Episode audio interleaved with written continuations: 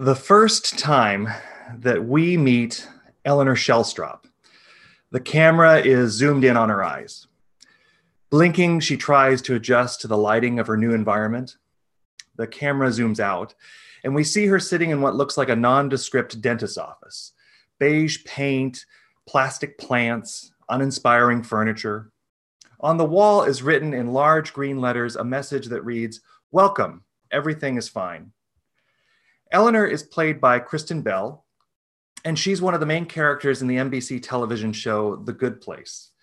In its four season run from September 2016 to January 2020, The Good Place used a comedic touch to explore the nature of evil and sin, cosmic rewards and punishments, and the question of life after death.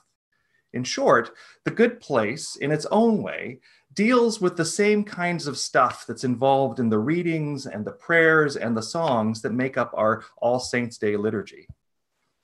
In the first episode, we, along with Eleanor, learn that she's sitting in the waiting room to what's referred to as the good place, that Eleanor winds up here in, in heaven instead of in the bad place, hell, is a surprise to her. On earth, Eleanor was cruel and self centered, she wasn't a mass murderer or anything, but she's sh- certainly not the kind of person that you'd want to have as a house sitter for you. Um, she's someone that didn't think that she'd wind up in heaven. She was the a run of the mill kind of jerk, someone who lived her life largely for herself and by herself. The good place, she is told, is for the best of humanity. It's a paradise that looks like an upmarket outdoor mall, kind of crossed with Disney World's Main Street USA. She's told that it's designed to reward people who have devoted their lives to the service of their fellow humans. She immediately knows that she doesn't belong in this afterlife, made for philanthropists and great teachers and spiritual luminaries. And yet, even though Eleanor is aware of this cosmic accounting error, consistent with her character on Earth, she tries to take advantage of the situation. Well, what we all come to find out eventually in the program is that Eleanor's actually not in the good place at all. Instead, she's landed in an elaborate experiment architected by the demons of the bad place, who are tired of flaying people alive for eternity or cramming spiders in people's noses. So, a creatively ambitious demon called Michael, played by Ted Danson, decides to beta test a new version of the afterlife. He conscripted Eleanor and a handful of other recently deceased misanthropes into an elaborate form of psychological torture that's designed to slowly drive people to misery over thousands of years. So, in the world of the good place, people's eternal destinies come down to a cosmic balance sheet of good and bad deeds. Do enough good, and you can wind up in the good place. Enough bad, and you'll spend eternity being tortured. As the show progresses, however, we realize that this system of rewards and punishments is broken Due to the complex and interconnected world that we live in today in the 21st century, it's made it almost impossible for someone to actually outweigh the amount of evil that they do, either indirectly or the evil that's done on their behalf. Own a car? Well, all that CO2 pollution counts against you. Go shop at the Gap or own an iPhone? Well, the working conditions of the people around the globe adds points to your evil tally pay taxes? Well, the violence of the world's militaries is fueled by your earnings and counted against your eternal destiny in the world of the good place. So late in the show, we find out that the bad place, while it's stuffed to the brim, the good place is practically empty. And to make matters even worse, when we meet people in the real good place, people like Abraham Lincoln or St. Thomas Aquinas, and inexplicably the Where's the Beef lady from the Wendy's commercial, well, we get a sense that spending forever in the good place can be kind of boring. Without the challenge of new experiences, their afterlife can get kind of dull. I mention all of this because I think that the depiction of the afterlife in the good place reflects how a lot of people imagine heaven and hell and the afterlife. If I live a good life on earth, I'll go to heaven when I die, and I can enjoy unending ice cream sundaes, and I can ride around on rainbow ponies. Well, in contrast to this pop culture theology of our readings this morning, Jesus, we offer, uh, Jesus offers us a sketch of a different vi- vision of heaven. Jesus isn't just talking about a good place that you go to when you die. He's offering us a whole new way to think about our life in the present. Our gospel this morning is at the beginning of Jesus' famous Sermon on the Mount. The Sermon on the Mount is a major collection of three chapters of Jesus' teaching from Matthew chapter 5 through Matthew chapter 7. He covers topics ranging from how to be appropriately angry with your brothers and sisters to how to pray to God his Father. Yet, more than just a manual on how to follow in the way of Jesus, in this sermon, Jesus is also describing the kind of movement, the kind of new world order that God is starting. And God is starting this new thing in this world through Jesus and with his followers. This new thing that is beginning is called by Jesus the kingdom of heaven, and it's going to turn this world upside down.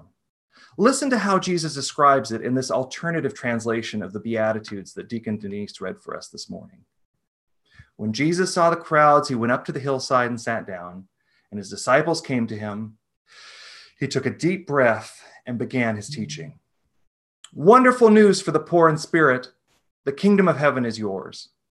Wonderful news for the mourners you're going to be comforted. Wonderful news for the meek you're going to inherit the earth. Wonderful news for the for people who hunger and thirst for God's justice you're going to be satisfied. Wonderful news for the merciful you'll receive mercy yourselves. Wonderful news for the pure in heart you will see God. Wonderful news for the peacemakers you'll be called God's children. Wonderful news for people who are persecuted because of God's way. The kingdom of heaven belongs to you. And wonderful news for you when people slander and persecute you and say all kinds of wicked things about you falsely because of me. Celebrate and rejoice. There is a great reward for you in heaven. That's how they persecuted the prophets who went before you. This is some politically revolutionary preaching. So revolutionary, in fact, that it's because of claims like these, which turn political and religious and other power structures on their heads, that Jesus was eventually executed by the Roman state as a political dissident and revolutionary. Through his preaching, Jesus confronts the powerful, the well fed, the self assured, and announces that the way of the world that led to the division between the powerful and the powerless is coming to an end. He preaches of a new order where those who have experienced loss in the form of poverty or mourning or meekness or hunger, they find consolation.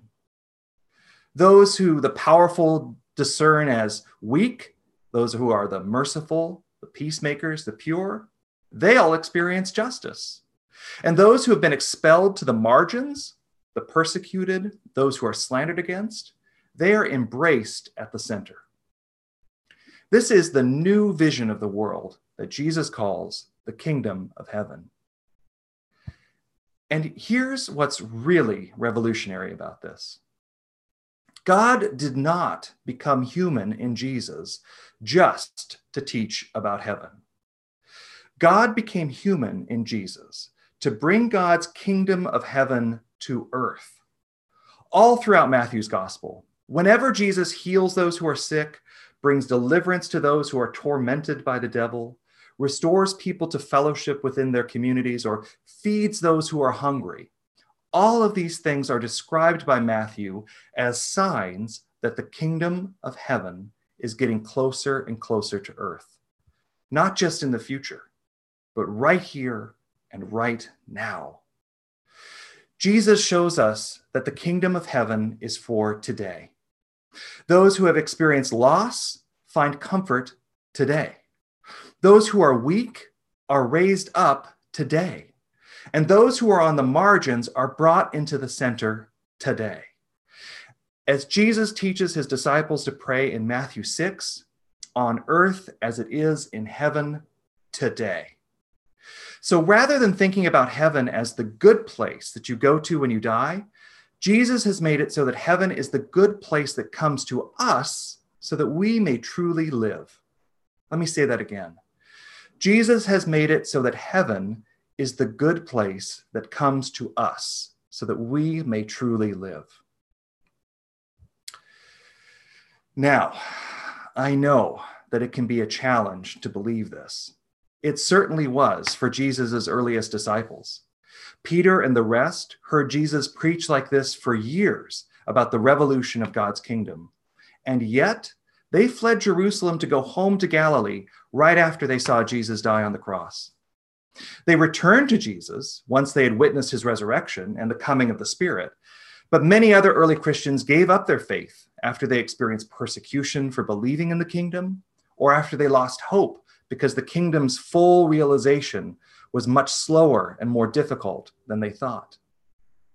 It was in the context of early first century Christianity that we have the words of affirmation and comfort from the Apocalypse of John, from the revelation of John. John writes to his audience at the end of the first Christian century and shares with them and with us a vision of God's kingdom fully realized. It's the kingdom of heaven crashing headlong into the systems of injustice and oppression and persecution that are characteristic of the world in John's day and the world in our own day today. John's revelation gives us a glimpse of the heavenly reality that is behind the earthly reality that we see. As the curtain is drawn back and time is seen from the perspective of God's eternity, we find God surrounded by the faithful who are engaged in eternal and unceasing praise and worship. And God is praised because the kingdom that God started through Jesus and continued by the Spirit in the life of Jesus' followers, this kingdom is going to be fully realized. They will hunger no more and thirst no more. The sun will not strike them, nor any scorching heat. For the Lamb at the center of the throne will be their shepherd, and he will guide them to springs of the water of life, and God will wipe away every tear from their eyes. Church, we are followers of a revolutionary. And the revolution which we are part of seeks to bring God's heaven to this earth.